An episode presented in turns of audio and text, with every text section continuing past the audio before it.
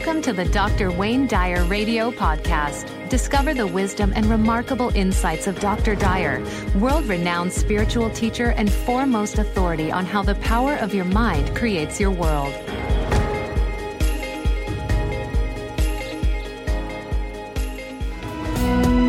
Live your passion and purpose today. This is I Can See Clearly Now with Dr. Wayne Dyer. Hello, everybody, and welcome. Welcome to today's show. I'm Diane Ray here in the Hay House Mothership Studios in Carlsbad, and I'm so happy to say Dr. Wayne Dyer is here in the studio with me, mm. live for the second week in a row. You look so beautiful. It's exciting. Thank you. It's I know it's nice to see your your face uh, mm. here in person. So I'm excited about the show today. The phone lines are just opening up here, so if you'd like to get in touch with Dr. Dyer, now is definitely your chance because he is a busy guy. He's heading out on an Australian tour, so I know all of our Australian listeners are happy about this. Brisbane, uh, August 15th and 16th, and Melbourne, the 22nd and 23rd, and then heading over to Auckland, New Zealand on August 27th. So you're a very busy guy. So we will have some replays right. and best of shows in the meantime to kind of tide us over.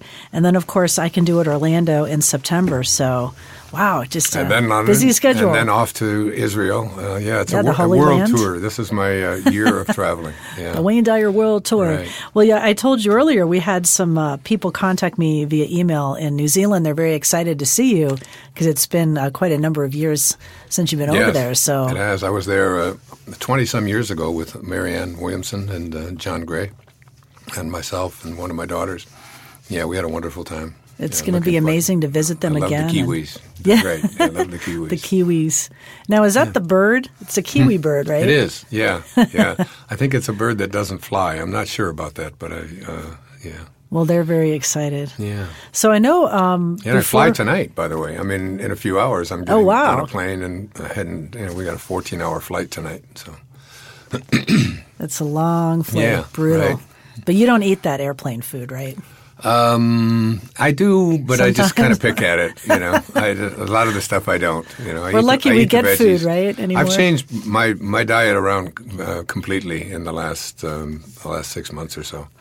I'm doing, uh, you know, I'm really cleansing and working at something called radical well-being, uh, to get, trying to get myself in the absolute best shape um, internally, uh, physically and emotionally and spiritually. Uh, so I'm on a program myself, and I, I drink like 64 ounces a day of fresh squeezed uh, uh, juices, uh, vegetable juices, and so on. I do green, green smoothies. Um, I cut out sugar completely from my diet. Wow! Now, do you uh, keep a, no a vegan lifestyle or no. vegetarian or? No, it's nothing like that. It's just I just I keep I try to keep the toxins out, the poisons out. I don't eat red meat. occasionally, I'll eat some you know, some chicken, mostly mostly vegetables and, and so on. But it's the juicing and it's the being wheat free and gluten free and also being uh, uh, sugar free. And doing my coffee enemas. I gotta yeah. do my coffee enemas oh, every day. no. Yes, yes, yes. Starbutts. That's my new my new group. and um, you know, and just and exercising and uh, and doing a lot of uh, very deep meditation and uh, really working very hard. It was um, I'm staying out here in La Costa for uh, for a week, and I was with Deepak Chopra on uh, Friday night. We had uh, we had a little conversation together, and he introduced me to someone named uh, Rupert Spira, uh, who has written a book uh, called about the transcendence of things, the transparency of things, rather. And I've been listening to some of his work. He's from England. Um, and just, it's amazing because at, at age 75, I have more energy and more excitement and, and more learning uh, taking place now. I've, I've, read some of the really deep uh, Far Eastern, Middle Eastern uh, spiritual texts. Been reading a lot of poetry, um, and I think what I'm in, I'm in a state of uh, preparation for uh, for writing something about because uh, these seminars that I'm doing are called I Am Light. And it's about finding that light within ourselves and recognizing our, our own infinite nature. And that's been an exciting time for me. And the other day, uh, or maybe a couple of weeks ago, I was uh, watching Jimmy Fallon on the Tonight Show. I don't know if you ever watched Jimmy. He's hilarious. He's more than hilarious. He's he's so immensely talented. Uh, he's one of the few people can actually. I don't think there's ever a show that I don't really smile a lot and laugh out loud at uh, some of the antics and, uh, and, and and watching his ability to uh, you know, t- uh, to do imp- impersonations. He does just about anybody, and, and dancing and singing and acting, and you know. And so, um, anyway, he came on, and he had a uh, a very bad accident at home. Um, he fell, and he was wearing he was wearing a, a wedding ring on his left uh, left hand, and that ring caught on, on as he fell. It caught on the edge of a table, and almost tore his finger off. I mean, his finger was uh, instead of pointing straight up, was pointing directly to the left. He looked at his finger, and it's like it had almost broken off. And so they rushed him to the hospital, and he um, had a uh, uh, he had to go to a very special uh, place because there's only a few specialists in the world who, who uh, do this kind of work, this microsurgery, where they have to take every single little stitch, and it has to be done, you know, with this real great uh, uh, uh, precision. Um, and he happened to get the guy who does this, and they put he was in intensive care for five days. Um, and now he's got this bandage on his finger, and it's healing, and eventually his finger is going to be saved. It's going to take almost a year. What a crazy accident! Crazy Just such a accident. random thing Absolutely, like that. Absolutely, yeah. So. Uh, and he almost lost his finger. And he said uh, the doctor who did it uh, said that most people do lose their finger when they have this. So get those wedding rings off. Right. and I'm looking down. Oh, I'm going Right. to take this off. So, um, and then he um, he he he came back a, few weeks ago, maybe a month ago now, and he started explaining what had happened with the accident and that he was uh, in surgery, and, and and and that he was you know tied up in intensive care for five days, um, and he showed a book that he read, one of the books that he read, um, and the book is called Man's Search for Meaning by uh, Viktor Frankl. Now, this is a book that I required all of my students to read when I was uh, teaching both in high school and when I taught at uh, uh, in, in college and when I also taught in graduate school. Um, it was required reading. Everybody knew that if they took a course from Dr. Dyer, uh, they would have to read Man's Search for Meaning. Um, it was written by a man named Viktor Frankl, who in 1942, when I was two years old, um, was taken out of his home in Vienna and and along with his uh, wife, who was pregnant at the time, he was in his twenties. Uh, he was a psychiatrist, and um, and they took him everything away from him. He was Jewish, and he was put in. He was sent to Auschwitz. He was in Auschwitz for three years, and then he went to Dachau uh, in, Bavaria near Munich. These are places that I have been to. I've really looked at that because it just man's inhumanity to man has been always been one of my uh, greatest uh, mysteries. You know, how can we possibly, when we come from such a place of divine love, turn our, our thoughts and our awareness into so much hatred and, and wanting to destroy each other and killing each other and judging each other and putting people into compartments and putting people into ovens and, and you know this this took place in my life. I mean, you'd think it was the Middle Ages what was taking place. You know, when millions and millions of people were just being exterminated every day just because of their beliefs, because of their religion, or, or anything else. So anyway, um, so he was placed into a, a concentration camp in in Poland, and. Um, and of, of every 28 people who went into uh, Auschwitz, uh, one would survive. So 27, out, your odds were 1 in 28 that you would come out of there alive. And he was one of the ones that did. And he talks about why he did. Um, and then in 19, that was, he was, uh, he, he was liberated in 1945 when I was five years of age. Again, it's still impossible for me to even conceive that this was all taking place lifetime. when I was a little boy li- living in an orphanage in Michigan, uh, that um, that people were being gassed to death and so on. That's uh, it just it's I, I still can't even comprehend that kind of thing. I have difficulty even with people having road rage or, or yelling at other people. I mean, I I like to be consider myself a being of love and have no judgment towards anyone. So in 1978, I had written several uh, several best-selling books, Your Erroneous Zones, Pulling Your Own Strings, and because of that, I was invited to uh, to Vienna for, by YPO, the Young Presidents Organization, and I was placed on a panel with uh, two other people, Virginia Satir. I've talked about this on my show before, on this show before, who's a very prominent uh, conjoint family therapist, brilliant woman, and then also Viktor Frankl. And so the three of us made a presentation, and I was in such awe by this time, I had been teaching at the university for six years, seven years, and I had also been out of teaching and uh, writing books and lecturing and appearing on the Tonight Show all the time with Johnny Carson and, and so on. It was just, just a regular part of my life. And because of the popularity of my books, and they had been translated into so many languages, including German, which he spoke, uh, the title of your erroneous zones in German is called Der Wunderpunkt, which means your wondrous points. Um, so when I was told that I was going to be on a panel with Viktor Frankl, I almost collapsed. I mean, I was just so uh, just just so th- thrilled and um, and and humble at the idea this was this to me was one of the great men uh, of the 20th century, and there I was, you know, considered an equal with him, which I didn't think of myself at all. And so um, I had read uh, Man's Search for Meaning way back there in the 60s and 70s, and I hadn't read it since. That's like now 35, 40 and years. how old was he at, at this time? Um, he was born in 1905, so 1978, he was 73. He died in 1997 at the age of 92. Um, and he was lecturing all over the world and um, just one of the sweetest, kindest, most beautiful men that I'd ever, ever encountered. We went to lunch after my presentation, and I was stammering through my presentation because I just couldn't believe that. And Viktor Frankl had there talking to him. well, he had actually read my book in German and, and was talking about it. I was just like, you know, I was just so, uh, just so honored. Uh, and and so um, after lunch, we went. Uh, uh, after the pr- presentation, we went to lunch together, and I remember him saying to me, he said, Wayne, he said, when, you, when we are confronted with a situation over which we have no control, he said, we are, we are challenged to change ourselves.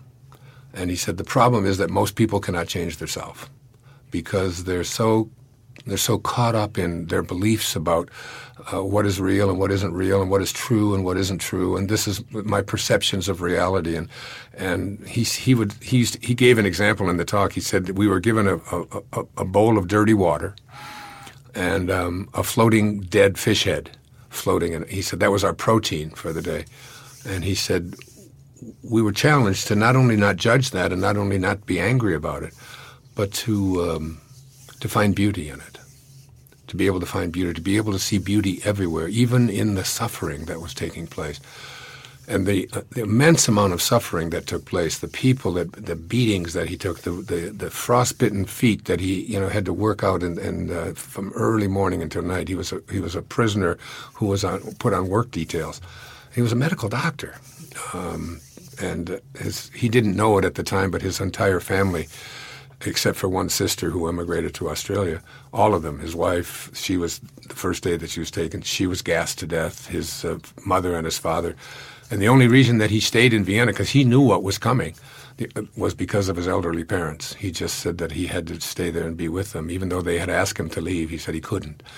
Um, and the and the kinds of things that he did, and so on. And so, I, when Jimmy Fallon held up this book, which I'm holding in my hand right now, um, I uh, I thought, you know what, I've got to reread that. Uh, it really touched me in such a deep way. And so I, I, bought it and read it on the plane. And, and, and this this past week I, have studied it again. And there's one there's one sentence in there, one little part of the paragraph that I wanted to just share with you because so many people um, talk on the show um, talk about their suffering. Now the, the kind of suffering you it's hard to even imagine the kind of suffering. Imagine your home. You're in your home today, and you get there and there's a bunch of Gestapo and Nazis there, and they just right, with guns and yeah, pulling and, you out of your house, and they just take you away, and everything that you ever owned or that you ever is just gone, is given, you know, taken away, and uh, you know, is given to somebody else, and you're put on a train with thousands of other people, and on this train, you would be uh, sent away to a concentration camp, and. Uh, you know, at the sign at the door uh, or at the gate of Auschwitz said, uh, "Abandon hope, all you who enter here." You know, it's like there's no hope for you. You know, you you are a prisoner. You are the lowest form of humanity. You will die here, um, and you will be put to work until you can't walk anymore, and then you will die. And he took notes on this th- throughout his entire time. So just so when we talk about suffering, you know, it's uh, and and for him to do this for three years in bitter cold uh, until he was finally liberated. And he was a skeleton when he was liberated, and so were so many others. And um, this is what it says. Uh, this this one little sentence is, um, he said, if there is meaning in life at all, then there must be meaning in suffering. Suffering is an ineradicable part of life, even as fate and death. Without suffering and death, human life cannot be complete.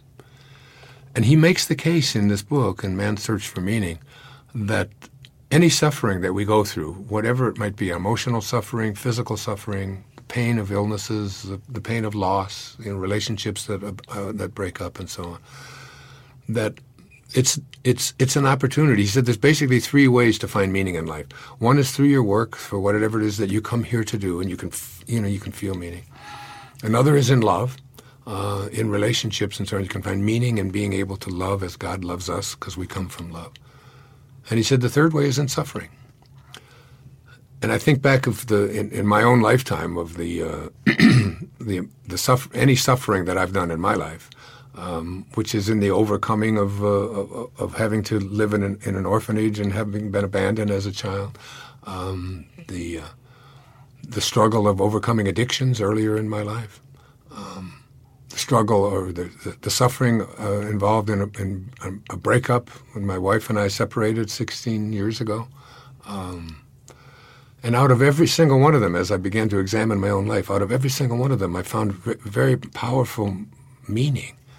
It was um, it was in um, I think 2001 or so that um, I was in just a deep state of, of sadness and almost depression, um, and and it was out of that that state of when my wife and I separated and all that, and uh, and my wife and I are very close to, to, this day. We're we're not living together, but we're very close. She's going on the cruise with us when we go to Israel, um, and we speak almost every day, and we love each other very much.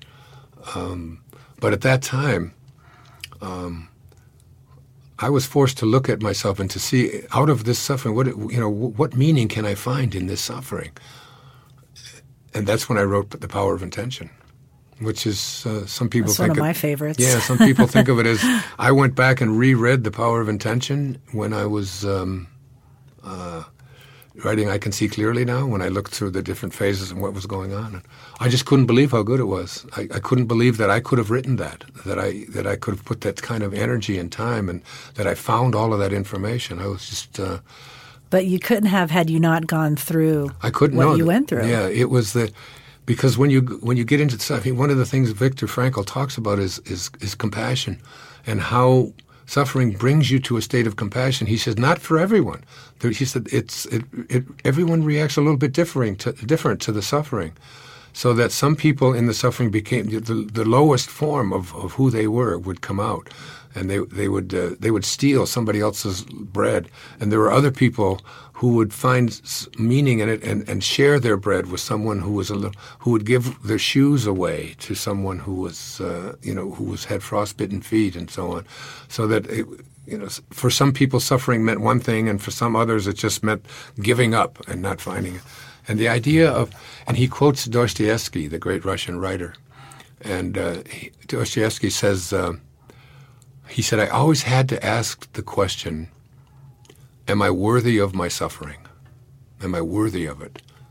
And um, I think I asked myself that very same question in my life when I was going through some of the some of the things that are so minor compared to what some people have had to put up with in their life, like Dr. Frankl.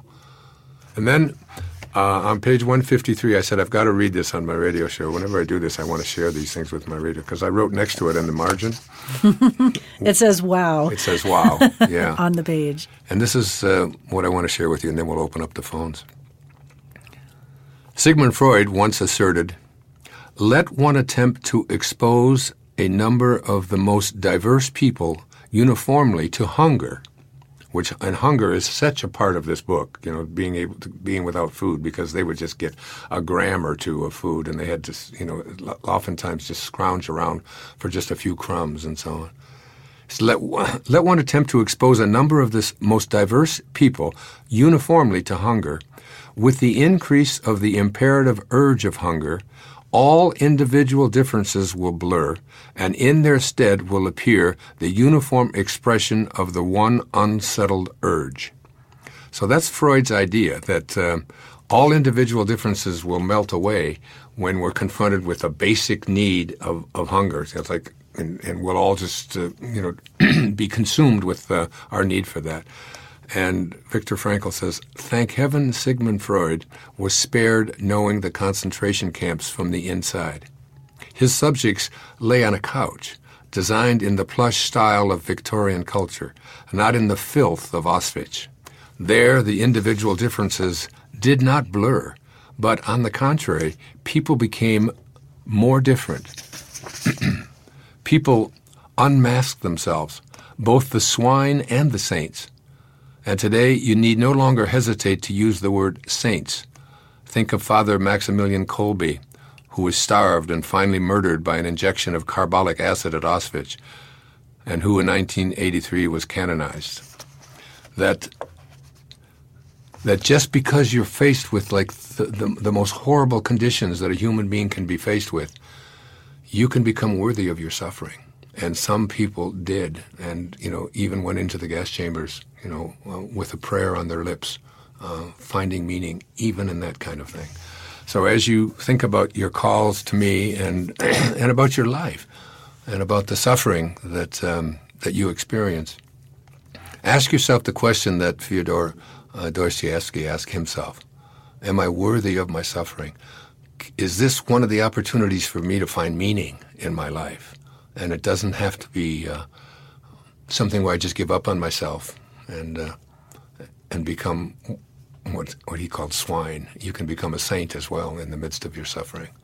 And I like to think that the suffering that I've experienced in my own life, the separations, the anxieties, the stress, the you know, the fears, have really um, helped me to become a better person, to find more meaning in my life. And some of the best things I've done, some of the best talks I've ever given, were when I was suffering inside and struggling and was able to just develop a kind of compassion for others.